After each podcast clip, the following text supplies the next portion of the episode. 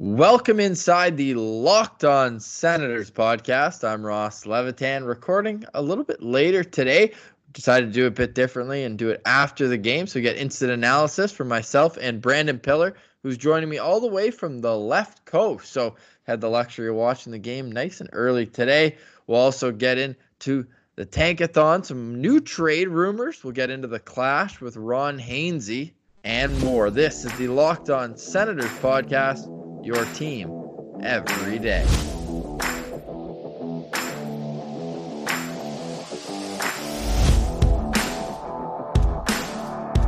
Today is Thursday, February 13th, and Pilsy, the score might be secondary tonight. 3 2 is that, but Mark Borowiecki went down, and DJ Smith after the game said they'll know more on Friday. Yeah, what a huge loss. I mean, it's nice for the Sens to finally get a win on home ice for all 9,700 and so fans that were in attendance for this one. But huge loss losing Boro, and especially since he's just coming back to the team after uh, him and his wife uh, just gave birth to their first son. So hate to see a guy with that much heart and soul go down like Boro, and especially in such an awkward uh, situation like that. So prayers up that Boro does is not out too long, especially with trade deadline looming. We're going to get into the clash with Ron Hainsey and some other possible defensemen that could be on the move for the Ottawa Senators. So, got to get him back in the lineup. Spin zone. If he's hurt just past the deadline, it means even if they were going to make a mistake and move him, now he might be even more likely to re-sign. But you said that the way it looked was not good. Your ankle's not supposed to bend like that. But we've also seen Boro go through some gruesome injuries where you think it's going to be long term, and next thing you know, you look at the Sens bench expecting there to be an extra bit of room on the defensive end, and there's Boro ready to get out there for his next shift. I thought he, and he's, I mean, it goes without saying, he's been so consistent this year, so good adding this offensive element to his game. It'd be a huge loss for the team. And I'm sure in the locker room, you know, having him around every day, just uh, kind of a model human being. So, uh, you hear always such praise from his team, and you mentioned the clash. If if Ron Hainsey uh, this could affect him needing some veterans down the stretch, some NHL bodies. So, as you mentioned, prayers up to Boro. Hopefully, he's uh, you know back healed quick.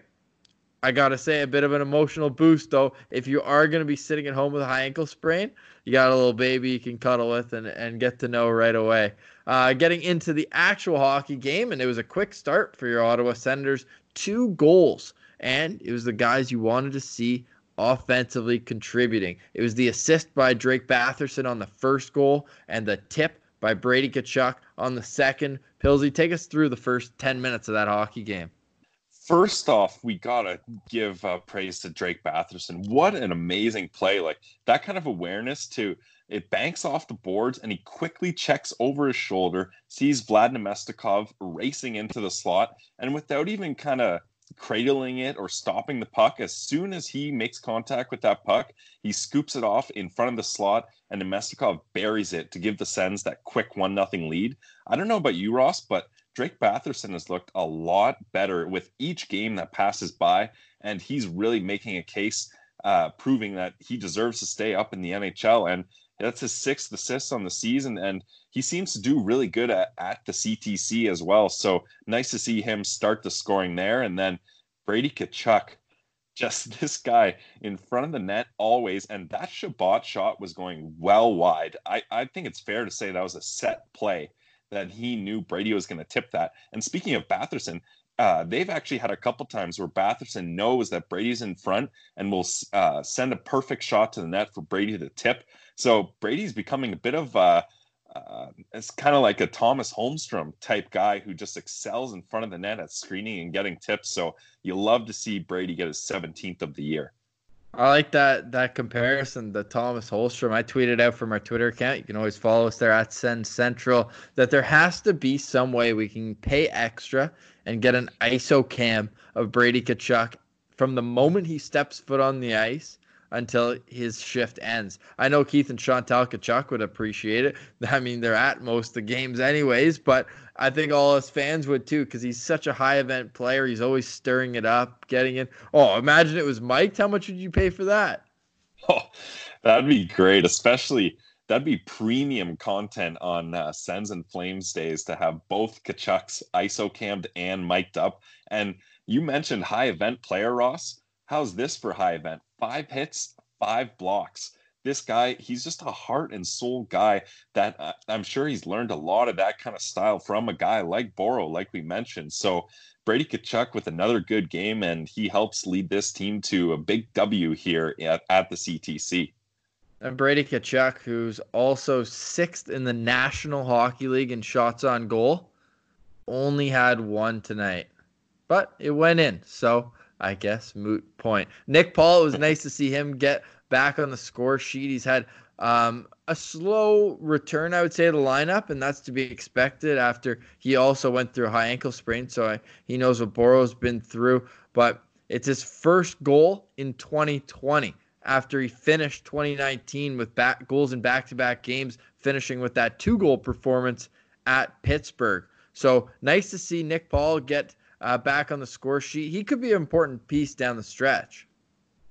Oh, absolutely, especially with uh, some veteran guys on expiring deals like Ennis uh, being moved. Nick Paul is definitely going to get some more ice time, or a guy like we just mentioned, Namestnikov, could also get moved. So Nick Paul, he's got a real chance here, and after years and years of waiting to see if the sort of the prime piece of the Jason Spezza trade was going to pan out, it seems like he is a legit NHL player, and I'm glad he's got a place in Ottawa because hopefully he'll be sticking around for quite a while more time on the ice for Nick Paul, less time for Colin White now in back to back games under 10 minutes for the first two times under coach DJ Smith in Colorado. He played just a shade under 10 minutes, 957. And Pilsy, you said he was down even more tonight. Ross, when you got a guy like Colin White, who you just signed to a massive deal, if you look on Cap Friendly right now, he's currently with Bobby Ryan uh, uh, not with the team. He's currently the highest paid forward at 4.75 million for the next six years, and he's essentially your fourth line center. Well, he is your fourth line center, playing only eight minutes and 38 seconds a night. Man, that starts to get really worrisome, eh? It's it's worrisome to the point where you might have to take advantage. Not often you can see guys who are already out of their entry level contract you think back, it, it all happened because he left school at Boston College early, played those two games at the end of 2016 17, and subsequently those big two minutes in the postseason in the one game against Pittsburgh. But because he burned that extra year, he's still eligible to go down to Belleville without requiring waivers. So I think that's something you have to think about. A lot of people are saying no in a year that doesn't matter. It's better for him to get the reps at the NHL level and maybe fail upwards or, or learn from his mistakes. But at some point, don't you have to make uh, a tough decision? And would it be the worst thing if here before the trade deadline you get a little bit of a look at a Josh Norris or another look at a Logan Brown? I just think that his confidence. It, there was a stretch there where for a few games you could agree it was snake bit, but there's clearly a disconnect between White and the coach, or else he'd be playing more uh, up towards his season average, which is much much higher, and that's not where he's at right now. So unless the coaches are, are just going to work them through this, w- what else can you do?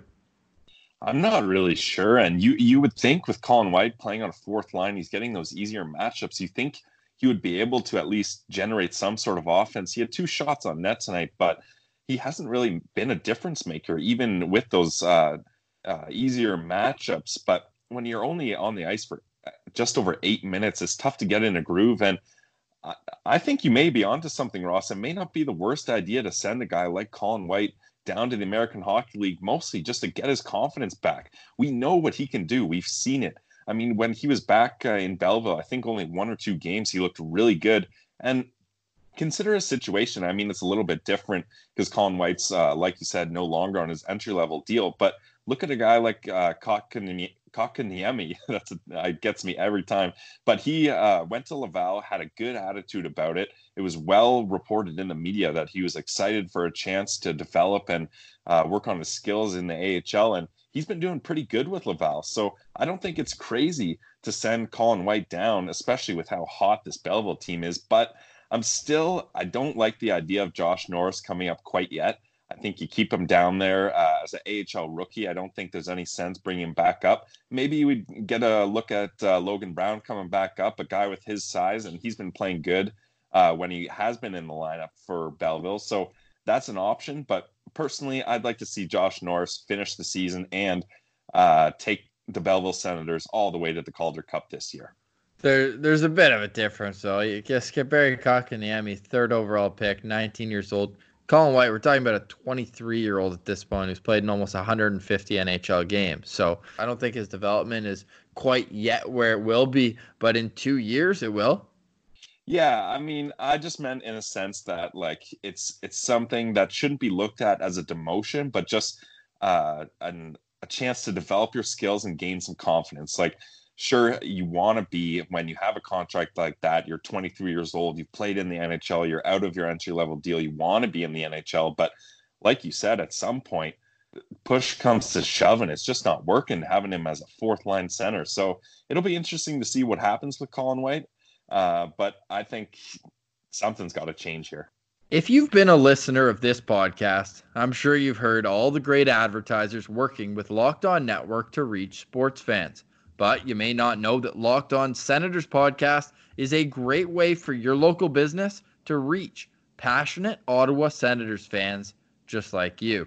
Unlike any other podcast, Locked On gives your company the unique ability to reach local podcast listeners not just any podcast listener, a locked on podcast listener. If your company wants to connect with Ottawa Senators fans and a predominantly male audience that is well educated with disposable income, then let's put your company right here, right here on this Locked On podcast.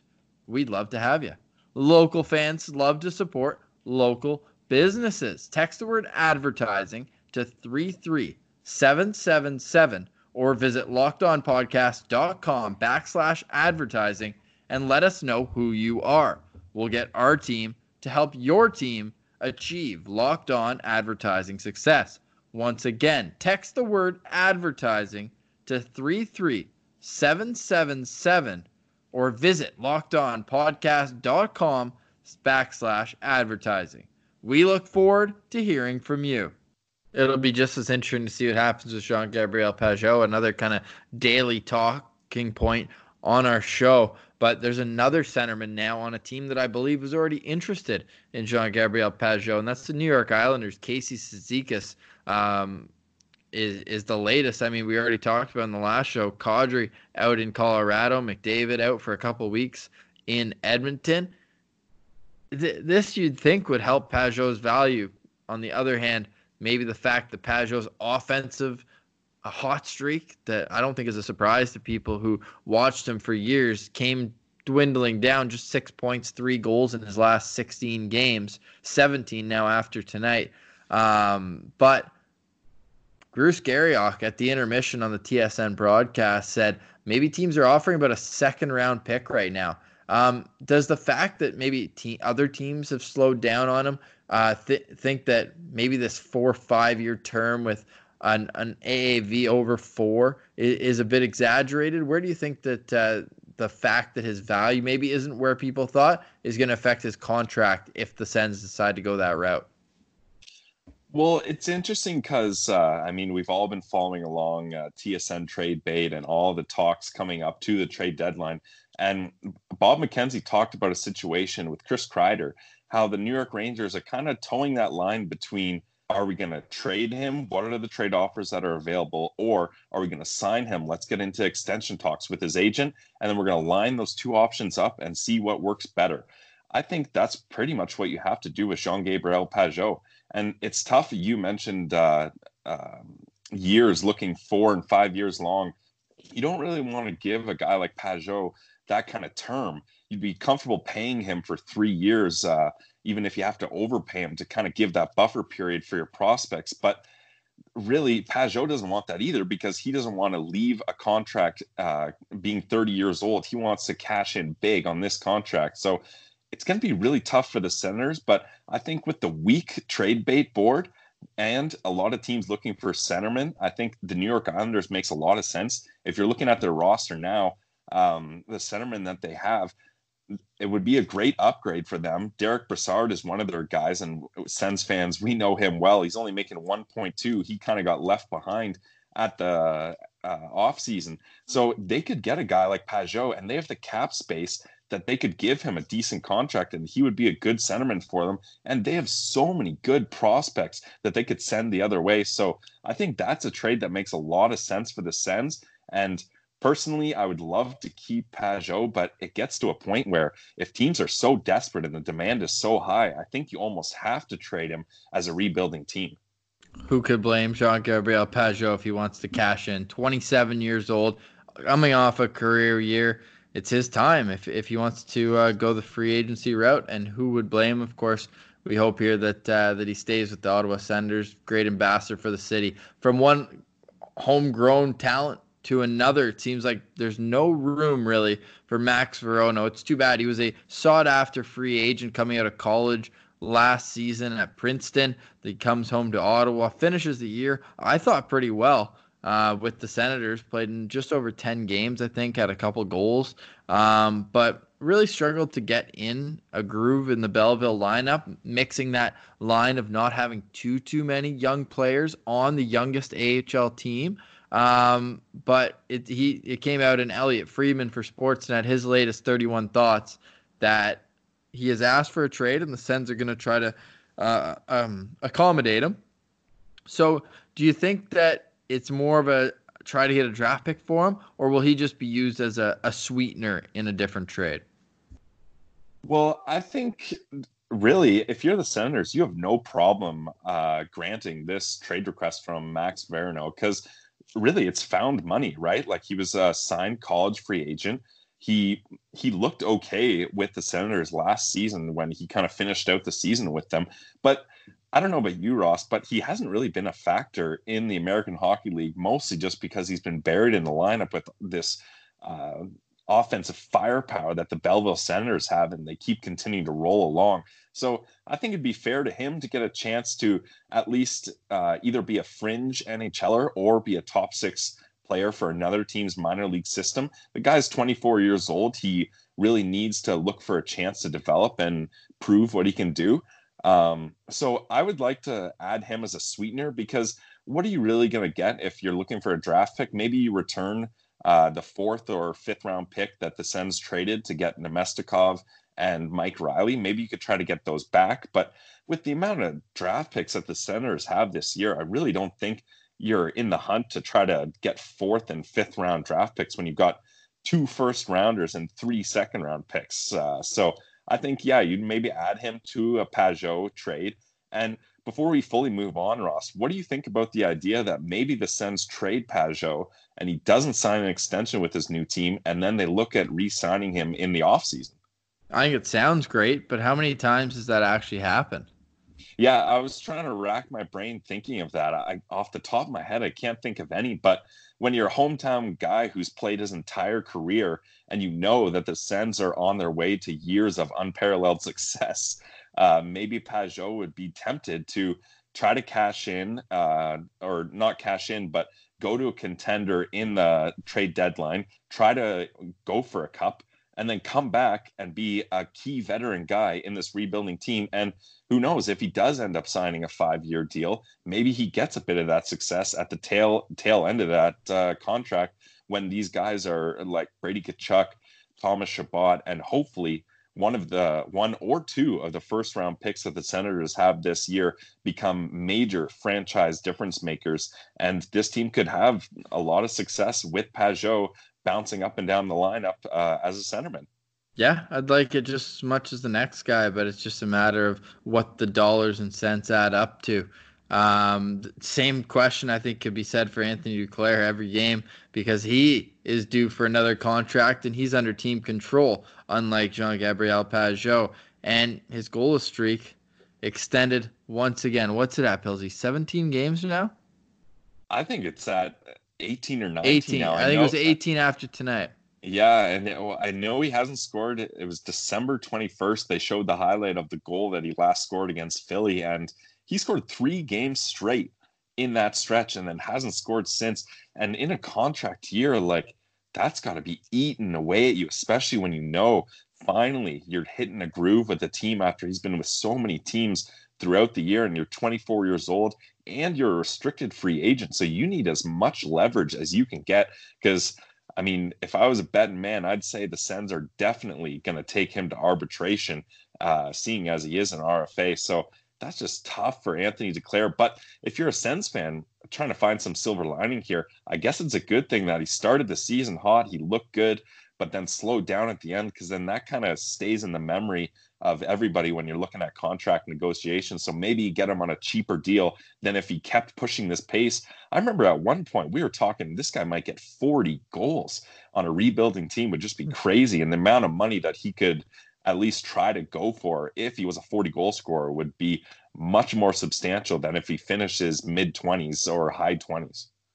Do you think that he could have asked for the the Cody Ceci six million dollars in arbitration if he hit 40 goals?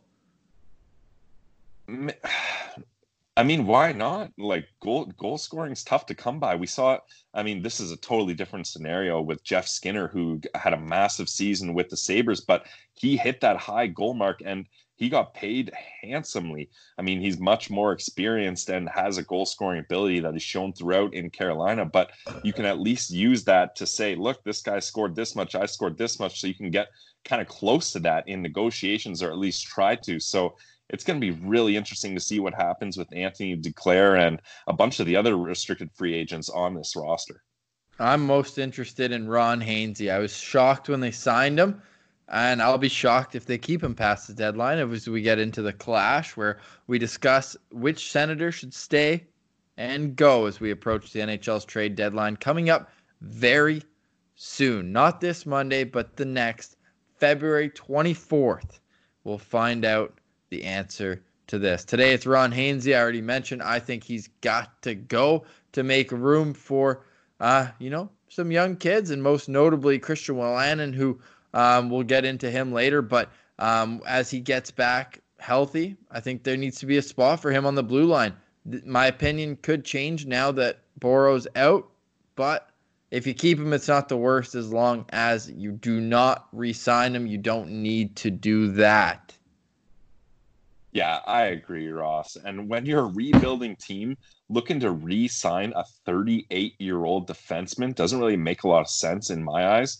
The one thing I'm worried about, though, is he is one of DJ Smith's guys. I'm sure it was a big impact of his decision, Ron Hainsey, to sign in Ottawa, knowing that DJ Smith uh, was the head coach there, and I know they have some good chemistry. So that worries me a little bit that we may get into a situation where we did with Guy Boucher, where the coach gets uh, whatever players he thinks are most valuable to him and the team.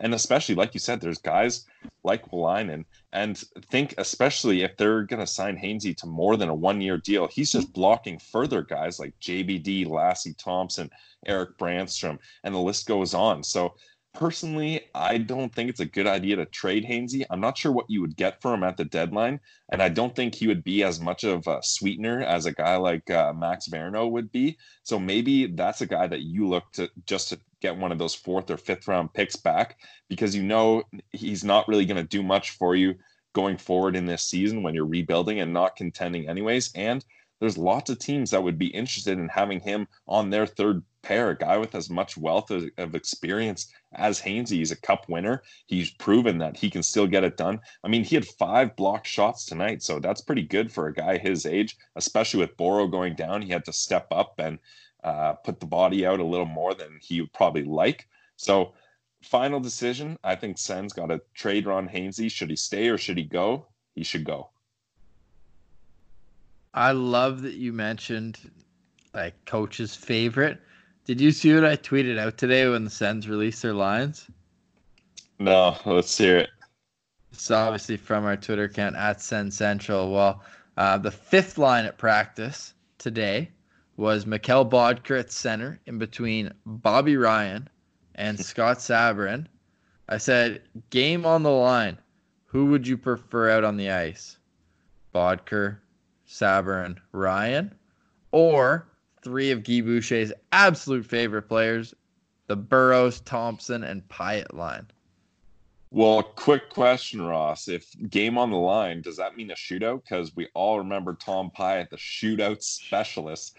So if it's a shootout, then I got to go with that line. But otherwise, we all know how I feel about Burrows. It was not pleased with him coming over, and I don't even want to get into some of the uh, the terms and accusations you, you coined when uh, the Sens acquired Burrows as well. So I'm going to go with uh, Boedker, Sabourin, and Bogvarain the early days of the Send Central account where all was just full tilt all the time. As I'm trying to uh as I'm trying to stall here, I'm trying to find Tom Pyatt's shootout record in his career, but I'm it's not probably having... not even that good. I think he just had a couple good attempts, and then Boucher just coined the term that he was a shootout specialist, so he ran with it.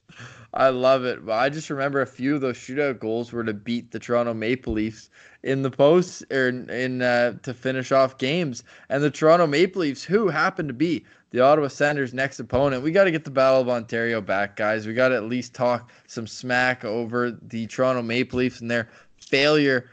You know, it's been since 2004 since they've won a playoff round. No, no matter how much they go through this rebuild, that hasn't changed, and I don't see it changing. Pills, you got to get off. Uh, you got to get to the playoffs to win around in the playoffs, and this loss to Dallas for the Leafs. Uh, pushes them to only six wins in their last 15 games. Uh, that's not really a good way to make the playoffs, is it? Well, no, but I think uh, they're probably not going to start Jack Campbell three games in a row in the playoffs. So they're definitely happy to have Freddie Andersen back. And now that Michael terrible Hutchison, tonight. Yeah, I mean, first game back in a while, and Dallas is a solid team, so that'll happen. But Michael Hutchison put on waivers, so that's that's the end of the Hutchison era, which I'm sure Leafs fans are pretty happy about. Nice. I, I just uh, Google searched Tom Pyatt shootout, and two things came up. One, Pyatt shootout winner against, you guessed it, Freddie Andersen and the Toronto Maple Leafs. The second one was a link to a Bar Down article that the title is Guy Boucher explains why he never watches shootouts, what he oh, does yeah. on the bench instead.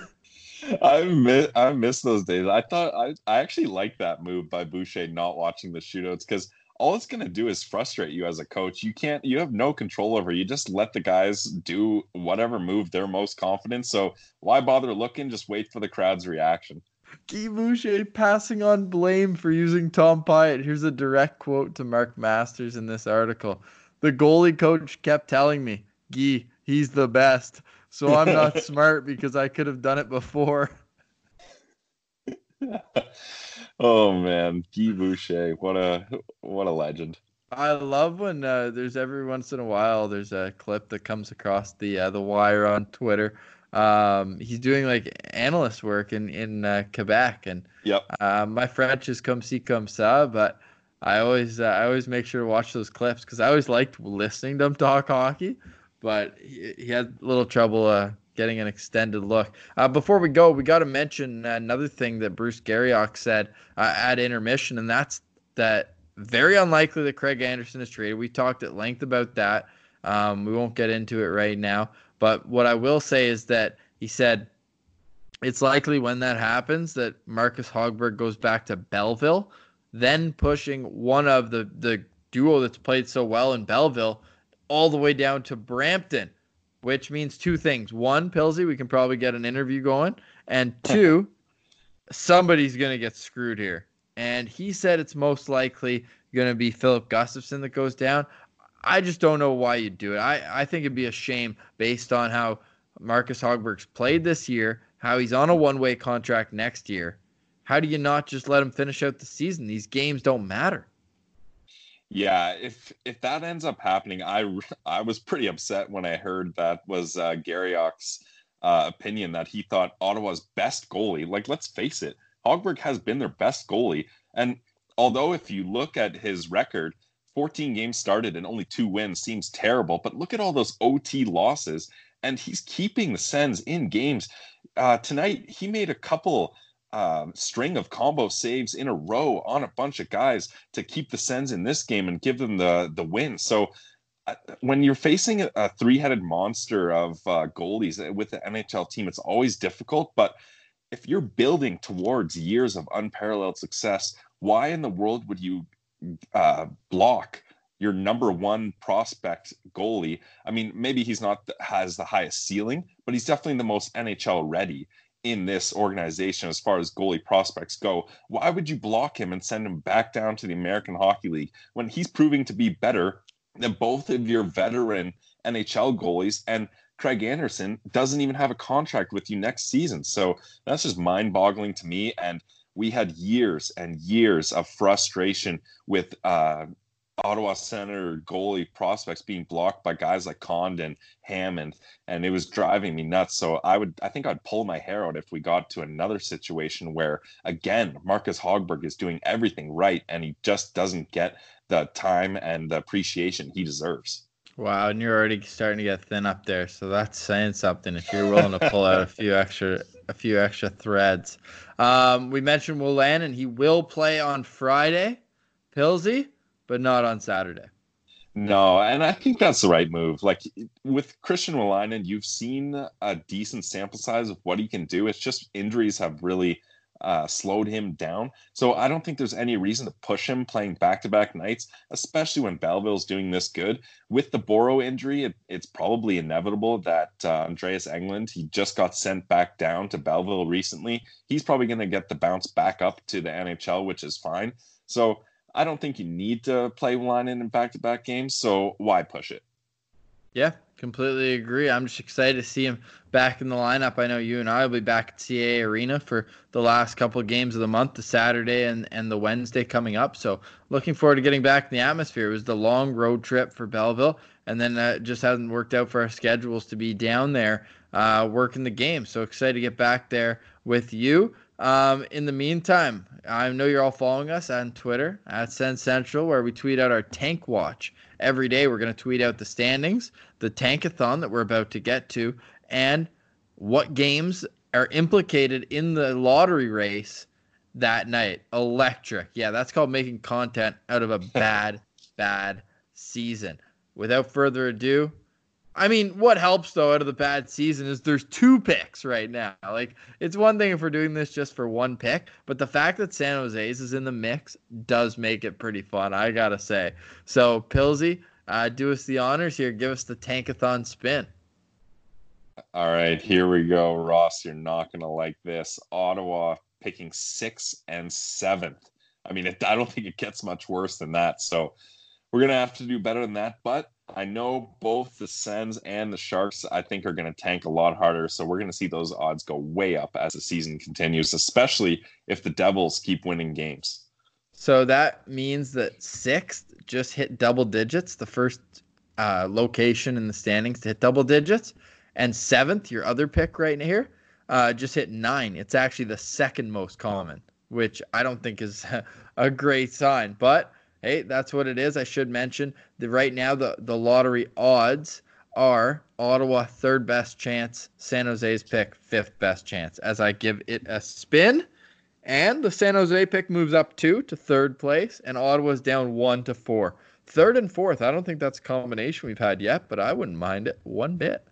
Yeah, I wouldn't mind it either. And but if you get into a situation like that, I mean, maybe one of those picks are in play and you want to move up a little just to try to get a more high impact guy. I'm not sure, but this is going to be a draft for the ages for the Senators. And I don't know about you, but I would say this draft pretty much sets up how the years of unparalleled success are going to go, whether they're going to be parallel or unparalleled to the way to success.